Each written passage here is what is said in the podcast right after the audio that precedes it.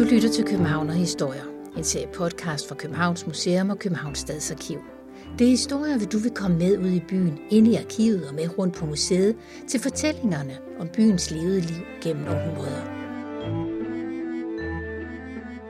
Det er jo en øh, yngre kvinde. Øh, jeg mener ikke, vi har fået aldersbestemt hende helt præcist endnu. Vi ved, at hun er død af kolera, fordi hun er fundet på en, øh, i Hans Tavsens Park. Og, og vi ved fra kilderne, at, at det område var øh, simpelthen en slags ekstra nødkirkegård lige op og ned af assistenskirkegården i forbindelse med koleraen. Og der blev begravet man mange af de her ofre for, for koleraen. Jakob Parby er museumsinspektør på Københavns Museum, og det er ham, der her fortæller om skelettet, der ligger i en montre på museet. Skelettet har intet navn, ingen præcis alder, men til gengæld fortæller det historie om den frygtede sygdom kolera, som i sommeren 1853 tog livet af næsten 5.000 københavnere. Vi vender tilbage til skelettet lige om lidt, for det første offer for koleraen i København var slet ikke kvinden i montren. Det er en tømrer øh, i flåden, som bor i boder, som øh, pludselig får et ildebefindende, mens han arbejder på en mudderpram ude i havnen. Og så bliver han øh, lynhurtigt indlagt på Nyboder Hospital, der findes på det tidspunkt, og, og øh, øh, man prøver at behandle ham, men inden for relativt få dage, så øh, viser sig, at der, der er ikke rigtig noget at gøre. Han dør, øh, altså, som man jo egentlig gør af kolera, øh, af dehydrering simpelthen, øh, fordi så meget væske er kommet ud af ham. Øh, og så går der nogle dage, og man finder så ud af, at der er flere, der får symptomer på det her øh, på det samme hospital, øh, og så begynder lægerne at, at ligesom øh, notere sig, at symptomerne minder utrolig meget om den her asiatiske kolera, som man faktisk i flere årtier har frygtet kom til byen, og øh, nu er det altså så blevet til virkelighed. Men hvad er det, der kommer, da koleraen kommer? Ja, det er jo en, øh, en sygdom, jeg, som sagt, man har et vist kendskab til, for der har været sådan flere bølger øh, af, af kolera, som har ramt Europa øh, i løbet af 1800-tallet, så, så, og især London er for eksempel blevet ramt voldsomt i 30'erne, og øh, man kan også i andre dele af Europa. Men København er ligesom gået fri, øh, måske fordi man har øh, været heldig, måske også lidt fordi man har forsøgt at, at lave en lille smule karantæne af, af skibe, der kom fra områder med kolera. Øh, men, øh, men man ved ikke, altså man ved, at sygdommen findes, og man kalder den asiatisk kolera, fordi den opstod i Asien først. Øh, men man ved ikke rigtig så meget om, hvordan man skal behandle det, fordi på det tidspunkt kender man jo stadig ikke øh, bakterier. Øh, så derfor er det sådan stadigvæk skrækken. Hvis den kommer, hvad, hvordan håndterer vi det så? Hvad skal vi, hvad skal vi gøre for at stoppe den? Har man nogen anelse om, hvad der gør, at den her sygdom den formår at sprede sig for den her 19-årige tømmer over til 12 patienter og videre ud i hele byen? Ja, der er jo mange øh, teorier. Hovedparten af lægerne de tror på det, der hedder miasmeteorien, hvor man mener, at, øh, at det er den dårlige luft, altså områder, hvor der er dårlig luft, eller meget indelukket luft, eller mange mennesker på samme sted osv., at det er det, der, der driver smitten. Øh, og det kan man jo finde masser af eksempler på, når man kigger ud i København. Man kan se masser af steder, der er totalt overbefolket. Man kan se masser af åbne kloakker og ildelugtende steder. Øhm, så er der nogle andre, der har, øh, dem jeg tror på kontagion, eller contagion-teorien, øh, altså at man smitter fra menneske til menneske. Øh, og fordi der er de her to teorier, så er man også lidt uenige om, hvordan skal man behandle sygdommen. Øh, kontagionisterne de vil gerne have, at man prøver at isolere folk og, og undgå, at de smitter hinanden. Det kender vi jo masser til lige nu. Og de andre de er mere optaget det her med at gøre rent og skabe bedre hygiejne og øh, ligesom udpege for eksempel bygninger, som simpelthen er for sundhedsskadelige, så der må vi flytte alle menneskene, og det gør man så også. Så laver man nogle teltlejre uden for, for voldene, og så placerer man de indbyggere der. Kolera giver voldsom diarré, men med drop og tilførelse af væske og salte kan sygdommen i dag kureres. I 1800-tallet var det anderledes. Folk døde af det væsketab, sygdommen medførte, og ingen havde helt styr på det der med bakterierne eller fået ideen om at give patienterne saltholdig væske. Og Parby han kan fortælle, at når sygdommen alligevel trods rengøring og forsøg på at holde afstand ramte, så blev der grebet til med midler som varme omslag og amerikansk olie. Det bragte ikke antallet af døde ned. Da først sygdommen var kommet inden for voldene, tog den et voldsomt greb i københavnerne. Det kunne hverken læger, politikere eller bystyret være vidner til. Og håndteringen, transporten, plejen af de syge og de døde krævede en stor logistisk indsats. Ligesom det også var nødvendigt at informere byens borgere om sygdommen. Den orkestrering af både bekæmpelse og behandling blev sat i system et sted.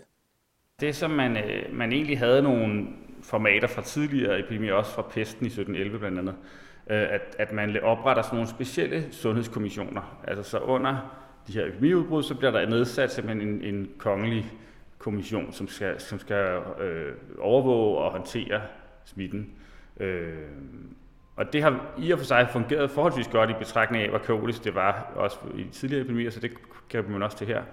Øh, og især kan man se, at en vigtig opgave er sådan set at følge smitten, altså hvornår er hvilke smittede. Og der kan man sådan set, øh, der er sådan set lavet en, en fantastisk kortlægning også for sådan nogle historikere som mig, for der kan man se, hvordan jamen, i starten breder det sig meget omkring Nyboder og Adelgade, og så småt også resten af Frederiksstaden. Så i juni og i starten af juli måned er det primært der. Så senere hen glider det ligesom ind i Indre By og rammer især de, de, de sådan, ja, i virkelig mange af de sanerede gader i dag. Altså øh, Peter Massens gang er noget, der hedder øh, Brøndstræderne, som også er forsvundet, osv. Øh, og så i slutningen af juli kommer det så også til Christianshavn og begynder så også at brede sig ret hæftigt der, hvor der også er forholdsvis meget, øh, vi vil kalde det slum i dag. øh, og så er der de her brokvarterer, hvor mærkeligt nok i Vesterbro faktisk næsten ikke bliver ramt, mens Nørrebro bliver meget hårdt ramt. Og det, det er jo noget af det, som lærerne faktisk undrer sig over. Øh, og hele vejen rundt, så tænker man ligesom som lærerne, jamen vi må, øh, og andre eksperter, jamen vi må gøre noget, og det vi i hvert fald kan gøre, som virker også som om, at vi faktisk prøver at hjælpe folk, og som måske så for dem også har en moralsk betydning, det er det her med at, at gøre rent, øh, visitere især fattige boliger, så der bliver også sådan meget overvågning i virkeligheden af hinanden, øh, for frivillige, der melder sig til både at sørge for mad til de fattige, men også til at og ligesom tage hjem til folks bolig og se, om de nu bor pænt og rent. Og hvis ikke de gør det, så ligesom tvinge dem til at for eksempel vide deres vægge, eller rense deres bolig, eller smide øh, gammelt øh, skrammel ud og sådan noget.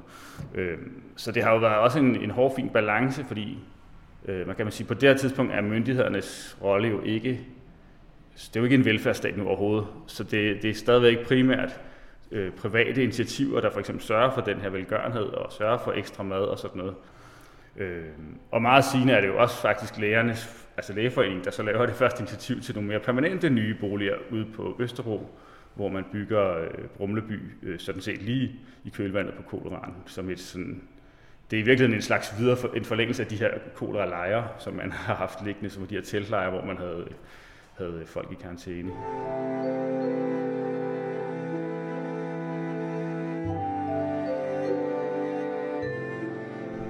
Jakob Harby, vi står her foran en montre, hvor i der ligger et skelet. Hvem er det, vi kigger på? Ja, det er jo en øh, yngre kvinde. Øh, jeg mener ikke, vi har fået aldersbestemt hende helt præcist endnu. Men hun er fundet, øh, vi ved, hun er død af kolera, fordi hun er fundet på en, øh, i Hans Tavsens Park i 2019, hvor vi havde en udgravning der i forbindelse med, at området bliver omlagt til en, en ny park. Øh, og, og vi ved fra kilderne, at, at det område var øh, simpelthen en slags ekstra nødkirkegård lige op og ned af assistenskirkegården i forbindelse med koleraen, og der blev begravet man mange af de her ofre for, for koleraen. Men hvor tæt kan vi komme det her skelet? Altså er der et, et navn, er der alder bosted? Hvad, hvad, hvad ved vi? Ja, altså øh, selvfølgelig udgangspunktet er med de her øh, begravelser er jo, at, at, øh, at sådan vores praksis vil ofte handle om at få, få undersøgt skelettet, så man kan sige noget mere om ernæringstilstand og, og netop alder og køn og sådan nogle ting. Og der har vi jo et godt samarbejde med blandt andet Panum Instituttet, som så kan hjælpe os med det. Men, og, og i tidligere perioder kan det jo være svært at finde ud af så meget mere, men lige præcis øh, koleran er der jo, som jeg sagde i begyndelsen, rigtig mange data på, fordi man har haft den her sundhedskommission, som virkelig pligtskyldig har, har registreret øh, udviklingen. Øh, og så har man jo også i det hele taget i 1800-tallet fået, fået endnu mere styr på, på sådan, øh, begravelsesprotokoller og alt muligt andet. Så der er en masse ekstra data, man kan undersøge, øh, og det vil jeg især anbefale, at man, man snakker med statsarkivet om, for det er dem, der egentlig ligger inde med alle de her, øh, hele det arkiv fra Sundhedskommissionen. Forlader man Københavns Museum, drejer rundt om hjørnet og går ind på Københavns Rådhus, så kommer man til Københavns Stadsarkiv, hvor de skriftlige materialer om koleraen findes.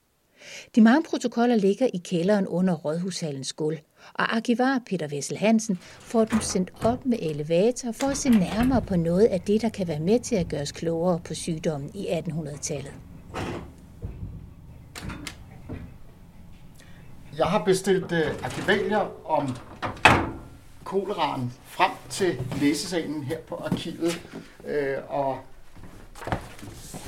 det kan vi så se, hvad der er i den her æske.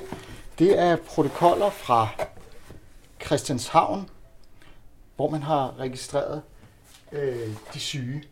Det er jo sådan, at i 1830'erne, der herver der kolera ude i Europa, og i København, der laver man et kriseberedskab i det tilfælde, at øh, koleraen kommer til København. Og det gør den jo så i 1853, og der træder så den overordentlige sundhedskommission sammen. Og hver dag holder de møde på rådhuset, og de er den øverste myndighed øh, omkring byens sundhed. Og så ude i de enkelte kvarterer i byen, der laver man lokale øh, distriktsundhedskommissioner. For eksempel altså, det er det, som den her protokol vidner om på Christianshavn. Og der er et finmasket og topstyret net, der skal overvåge og forhindre, at sygdommen den udbreder sig. Og blandt andet så laver man kolera-hospitaler, og man laver forskellige anmeldelsessteder, hvor man registrerer alle de syge meget, meget nidkært. Og det handler jo simpelthen om at finde ud af, hvor kommer sygdommen fra, og selvfølgelig også få de syge taget væk fra de raske. Øh, men smitteopsporing, den er så central på det her tidspunkt, fordi at man jo mener, at sygdommen opstår med de her miasma. Og hvis vi prøver at bladre ind i protokollen her, så er det jo simpelthen ja, alle mulige øh, navne på de stakler, der er, har været syge på Christianshavn her i sommeren 1853. Men der kan man altså se alle dem, der har den her sygdom, som i, i de her protokoller bliver benævnt kolera asiatica. Og det er Bente Bensen og Lorenz Peter Bergmann, en bødkerspænd, Svend. Øh, det er Birte Frederiksen, gift med en håndværkermester, Gustav Frederiksen, der er skibskaptajn, Karl Holmstrøm, der er jungmand. Vi får indblik i, at det er ganske almindelige mennesker, der bor, nu er det altså Christianshavn, i Jarmargade, Sofiegade, Prinsensgade, på skibet Vikingen, det er selvfølgelig en skibskaptajnen, øh, og som er blevet ramt af den her sygdom, og øh, nu måske må se en tidlig død i møde. Koleraen sænker sig som et mørke over København i sommeren 1853.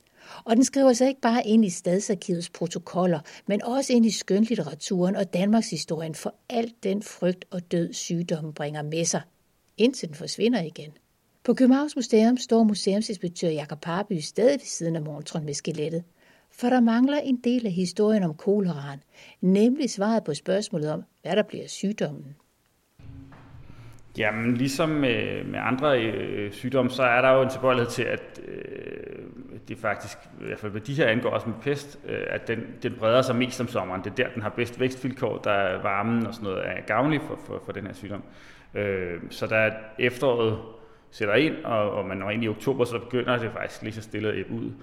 Og man kan selvfølgelig overveje, har det også noget at gøre med de tiltag, man har gjort, eller er det bare primært det her vejrskifte, og så forsvinder sygdom. Men, men jeg vil tro, at det har jo haft en vis betydning, at man har fået isoleret folk, man har prøvet på at, at få de syge adskilt fra de, de ikke syge og sådan noget, men, men, men det primære er nok i desværre bare naturens gang, og det, det er jo så sådan en lykkelig tid, men det er først øh, i 70'erne, 1870'erne, at, øh, at den tyske læge Robert Koch finder ud af, hvad der egentlig er årsagen til, til koleraen. Så derfor øh, er man jo sådan set stadig på lige så usikker grund, som man har været hidtil selv, øh, da epidemien dør ud.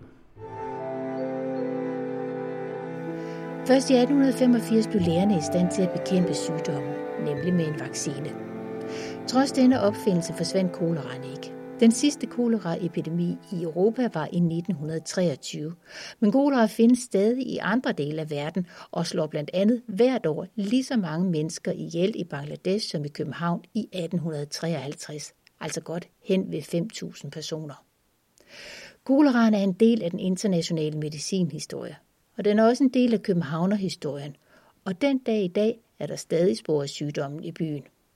Nok i virkeligheden det mest fantastiske, det, det er faktisk henne på Medicinsk Museum, for de ligger inde med en prøve på, på hvad der for, angiveligt i hvert fald er øh, øh, simpelthen øh, afføring fra et, en kolera-syg person. Og den har der jo været faktisk i flere omgange øh, diskussion om, skulle man åbne den, så man kunne få undersøgt endnu mere af, hvad, om den der sygdom havde ændret sig siden dengang og alt sådan noget. Og samtidig så tror jeg, at de er meget forståelige grund, de tøver, fordi øh, det er også ligesom, det vil jo ødelægge genstanden sådan set. Altså, den er i ret fantastisk i sig selv. Men vi har selvfølgelig også andre genstande, der knytter sig til det, øh, og det, der måske især er interessant sådan for byhistorikeren, det er det her med hele den infrastruktur, som ligger under byen, og som bliver på, jo i høj grad er med til at sprede sygdom, for det er jo altså, efter alle dømme i hvert fald, øh, det urene vand, der, der bringer smitten videre. Altså ved at det bliver forurenet med kolera-bakterier, så drikker andre vand, og så på den måde så spreder sygdommen sig. Øh, og hvis vi kigger på, på det her rør, som vi står ved siden af, øh, som er en stump af et, et af de her øh, ældre vandrør, som oprindeligt blev lagt i, i omkring år 1600, og så blev de selvfølgelig løbende udskiftet og systemet udvidet. De var altså lavet af de her øh, øh, udhulede fyretræsstammer, øh, som jo i begyndelsen var en fantastisk forbedring af, af vandkvaliteten i byen, fordi indtil der havde man bare haft bøjerne under jorden, altså lige under, under byen, og som blev forurenet af, af mennesker og dyrs afføringer, altså noget gennem århundreder. Men nu fik man så friskere vand i hvert fald bragt ind gennem de her udhulede trærør. Øh, men på kolorans tid, der har de jo ligget i jorden i flere hundrede år, nogle af dem, øh, og er begyndt at blive utætte, og øh, det er ikke alle sammenføjninger, som stadig holder osv., plus der efterhånden også har bredt sig et, et ret stort virvar af, af latringrupper, af øh, kældre, hvor man leder øh, øh, hvad skal man sige, toiletvand ind, øh, og andre øh, steder, hvor, hvor det her øh, uhensigtsmæssige sammenblanding af, af, af menneskers afføring og, og drikkevandet kan ske. Øh, så der, det siver øh, ned mange steder, og, og på den måde bliver, bliver københavnerne syge. Øh, og hvis man skal ligesom se på de der kortlægninger af, hvordan er det, smitten breder sig, så skal man virkelig nok også ned og grave i, i går, så, hvilke vandrør, hvilke vandsystemer, hvilke sammenblandinger sker der i de her områder, udover at der nok også bare bor mange mennesker tæt. Øh, og fra 1856, der går man så i gang med at at lave det nye, moderne øh, vandforsyningssystem, og sådan set også en modernisering af kloaksystemet med øh, det gamle, den, nu er det jo efterhånden en ældre bygning, men over ved Akseltorv, der ligger det første vandværk, og det er der, man så begynder at kunne med dampkraft, øh, med de dampmaskiner, der står i, og pumper, der står i pumpehuset, og kunne sende det her øh, øh, rene og rensede vand ud til københavnerne med, med under tryk, øh, hvilket skaber en meget bedre vandkvalitet. Hvis man vil ud i byen i dag og se spor fra koleraens tid, hvor skal man så gå hen? Ja, man kan jo blandt andet øh, gå hen og stille sig ved kommunehospitalet, som øh, der er ved, ved Botanisk Have, fordi øh, kommunehospitalet bliver opført i 1863, og er et andet vigtigt tiltag, øh, som ligesom bliver udledt af hele øh, epidemien. Fordi øh, hvis der er noget, epidemien har synliggjort, så er det, at de daværende hospitaler ikke kunne håndtere sådan en epidemi. At der er en enorm høj dødelighed på Nybo Hospital, som ikke findes længere, men der er også høj dødelighed på for eksempel almindelige Hospital, som lå tæt ved, ved der, hvor øh, det Dansk Designmuseum ligger i dag. De her ældre hospitaler har, har vist sig ikke rigtig at kunne håndtere epidemien på en hensigtsmæssig måde. Der er alt for mange patienter, de ligger alt for tæt, smitten breder sig alt for hurtigt osv. Øh, så nu bygger man simpelthen et helt nyt hospital, øh, og øh, giver samtidig mulighed for, at fattige kan få gratis behandling, øh, og, kan blive, og man laver endda også en epidemiafdeling, så man ligesom kan isolere patienterne. Øh, og det bliver starten på noget nyt. Det faktisk senere hen vokser til, at man også laver deciderede epidemihospitaler, som ligger helt adskilt fra resten. Øh, blandt andet ved Blejder Hospitalet, som ligger ved St. Hans Torv, og som ikke længere er i brug, og så ved øh, Øresundshospitalet, som er henne omkring ved Svanemøllen og der hvor B93 i dag har baner. Du kan komme på sporet af koleraens haven på Københavns Museum, hvor du kan se skelettet og de gamle vandrør. Og du kan bestille kolera-protokollerne på Københavns Stadsarkiv, hvor de kan benyttes på læsesalen. Hvis du vil besøge Københavns Museum eller Københavns Stadsarkiv, så tjek hjemmesiderne copenhagen.dk eller for arkivet kbharkiv.dk. Jakob Harby fra Københavns Museum og Peter Vessel Hansen fra Københavns Stadsarkiv medvirkede, og Mads Kok havde lavet musikken. Du har lyttet til Københavnerhistorier, en serie podcast fra Københavns Museum og Københavns Stadsarkiv, produceret af Sara von Essen og Dorte Chakravarti.